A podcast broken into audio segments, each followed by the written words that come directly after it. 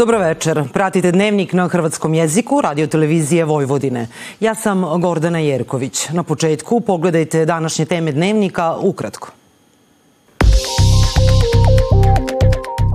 U obraćanju javnosti predsjednik Aleksandar Vučić ukazao na sve brojnije pritiske na Srbiju da prizna Kosovo, odrekne se potpore Republici Srpskoj i uvede sankcije Rusiji. Sombor, jedan od rijetkih gradova koji je sačuvao originalnu povelju Slobodnog kraljevskog grada. O izazovima korizmenog razdoblja razgovarali smo sa kancelarom biskupskog ordinarijata Srijemske biskupije Tomislavom Lasićem. Sutra znatno toplije od prosjeka uz duža sunčana razdoblja.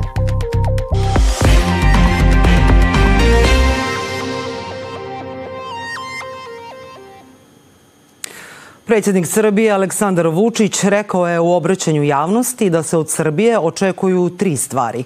Prva je priznanje samoproglašene neovisnosti Kosova i Metohije i odricanje od podrške Republici Srpskoj. Druga je uvođenje sankcija Rusiji i zauzimanje antikineskog stava. A treća je uspostavljanje marionetskog režima u Srbiji.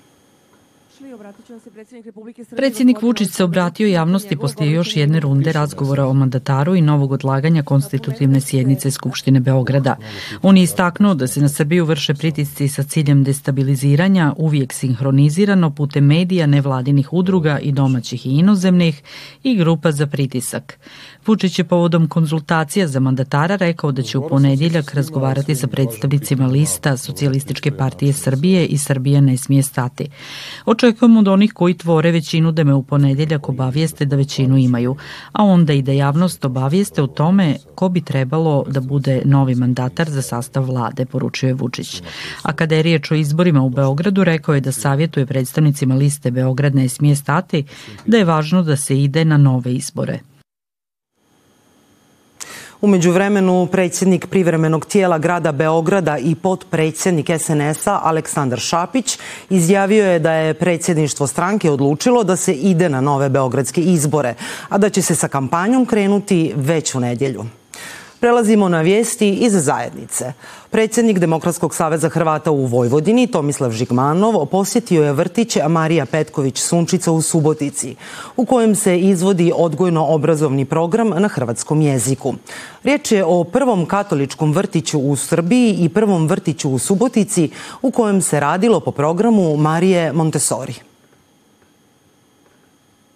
Ovih dana završava se njegova dogradnja uz opremanje i uređenje dječjeg igrališta. Hrvatsko nacionalno vijeće je osiguralo novac koji je bio neophodan za dovršetak izgradnje i opremanje vrtića. Novac je osigurala vlada Republike Hrvatske na čelu s predsjednikom Andrejom Plenkovićem, a posredstvom Središnjeg državnog ureda za Hrvate izvan Republike Hrvatske. Nakon što je predsjednica HNV-a Jasna Vojnić pokazala novo izgrađene objekte vrtića Marija Petković Sunčica, Tomislav Žigmanov je čestitao prije svega časnim sestrama samostana družbe Milosrđa s predstojnicom Silvanom Milan te Hrvatskom nacionalnom vijeću i predsjednici Vojnić i njezinim suradnicima.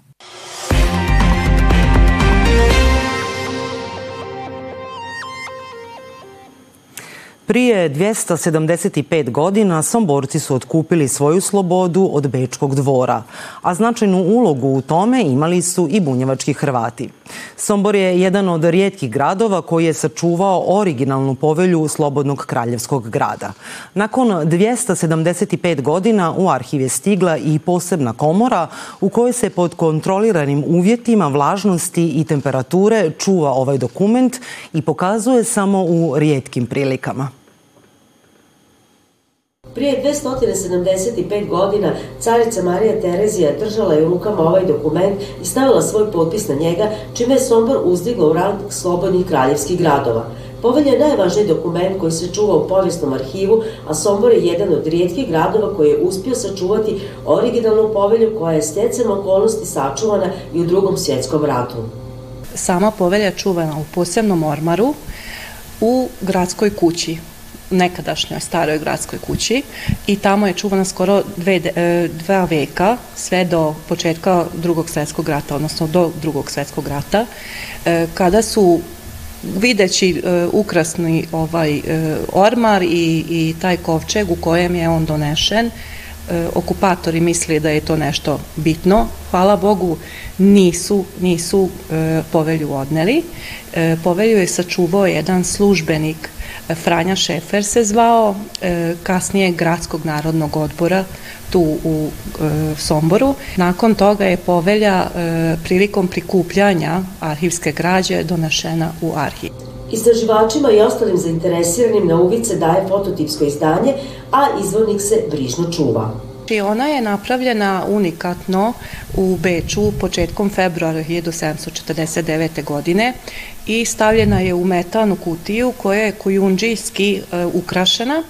E, e, na njoj visi i e, mesingani, e, mesingana kutija u kojoj se nalazi pečat grada sa grbom, jel da, u crveni pečat i ovaj, e, kad je sve to određeno, onda je on sam stavljen u kutiju metalnu. I sa tom metalnom kutijom, odnosno metalnim sandukom je došao u Sombor. Potpisana u 18. stoljeću, sada u 21. stoljeću, povelja se čuva od nedavno u posebnoj metalnoj komori. Zahvaljujući e, sredstvima e, Pokrenjskog sekretarijata za kulturu i grada Sombora, obezbedili smo tokom prošle godine specijalizovanu komoru za čuvanje stare i redke građe. E, nakon 275 godina ova građa je konačno pod najvišim standardima i normama se čuva u toj specijalizovanoj klimatizovanoj komori. Za Sombor je 1749. godina bila prijelomna i omogućila je kulturni i gospodarski razvoj grada, koji je kasnije postao i središte velike Bačko-Bodrške županije. Na pepelnicu ili čistu srijedu u katoličkoj crkvi započinje korizma, priprava za uskrs, središnji događaj kršćanstva. Korizma predstavlja 40 dana tijekom kojih se vjernici pripremaju za slavljene najveće kršćanskog blagdana Uskrsa. Uz korizmu se najčešće vežu riječi odricanje i pokora. Korizma je uvijek u sebi, po sebi radosna. Razumijem da možda djeluje zastrašujuće, baš zbog te svoje e, nekako surovosti, ali to je pustinja. Pustinja nije romantične pješčane dine, kako nekad možda zamišljamo sa lijepim plavim nebom, nego pustinja je baš to.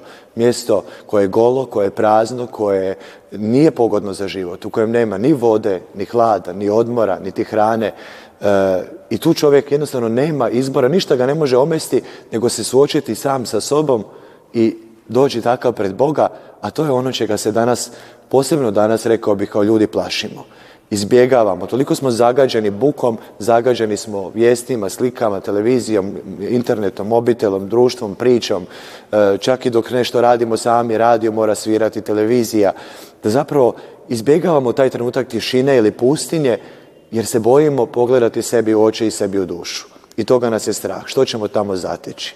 A to je čovjeku potrebno da bi upoznao sebe, da bi otvorio sve one skrivene ladice zapravo u svome srcu koje možda svojevoljno ili nenamjerno smo negdje zatvorili, već se onako dobro uhvatila paučina, bojimo se i pogledati što je unutra, možda nas je toga strah, možda se toga sramimo, ali evo upravo nas to ta pustinja korizme poziva, da slobodno otvorimo svoje srce, da se vratimo Bogu, da očistimo sve to što se nagomilalo kroz godinu, da se vratimo sebi i kroz povratak sebi zapravo se vraćamo Bogu jer pred Boga stajemo iskreno onakvi kakvi jesmo sa svojim grijesima, nesavršenostima, ne dolazimo pred Boga koji je nebeski policajac i samo čeka da nam neke redske lupi, nego koji nam pokazuje upravo križnim putom što je ljubav koliko se žrtvovao za svakog od nas grešnika, da nas prima i voli takve kakvi jesmo, ne odobravajući grijeh, kako kažu i ovi svetopisamski reci u korizmi koji toliko naglašavaju, kaže gospodine, tebi nije do smrti grešnika, nego da se obrati i živi.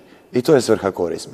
Da bismo se obratili od svega onoga što nas odvraća od pravoga života. I da bismo zaista živjeli, živjeli u potpunosti, a to možemo jedino ako živimo po Božim zapovjedima i u njegovoj blizini.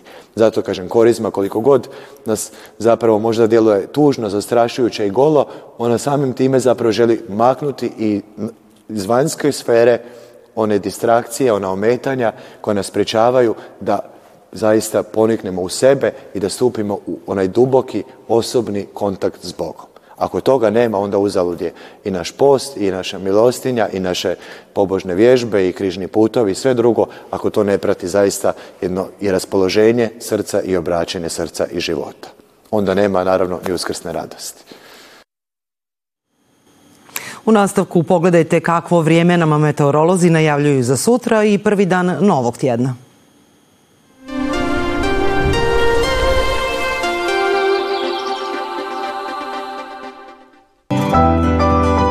Nedjelju znatno toplije od prosjeka uz duža sunčana razdoblja, vjetar slab do umjereni jugoistočni tlak malo ispod normale. Najniža jutarnja temperatura od 4 do 9, a najviša od 18 do 20 stupnjeva. U ponedjeljak toplo uz postupnu naoblaku koja dolazi sa jugozapada i uvjetovat će kišu kasnije poslijepodne i krajem dana u jugozapadnim i južnim predjelima, a kasnije navečer i u središnjim krajevima. Toliko u ovom izdanju Dnevnika koji možete gledati i na zahtjev putem internetske stranice www.rtv.rs. Vidimo se u ponedjeljak u isto vrijeme. Hvala na pozornosti i ugodan ostatak večeri.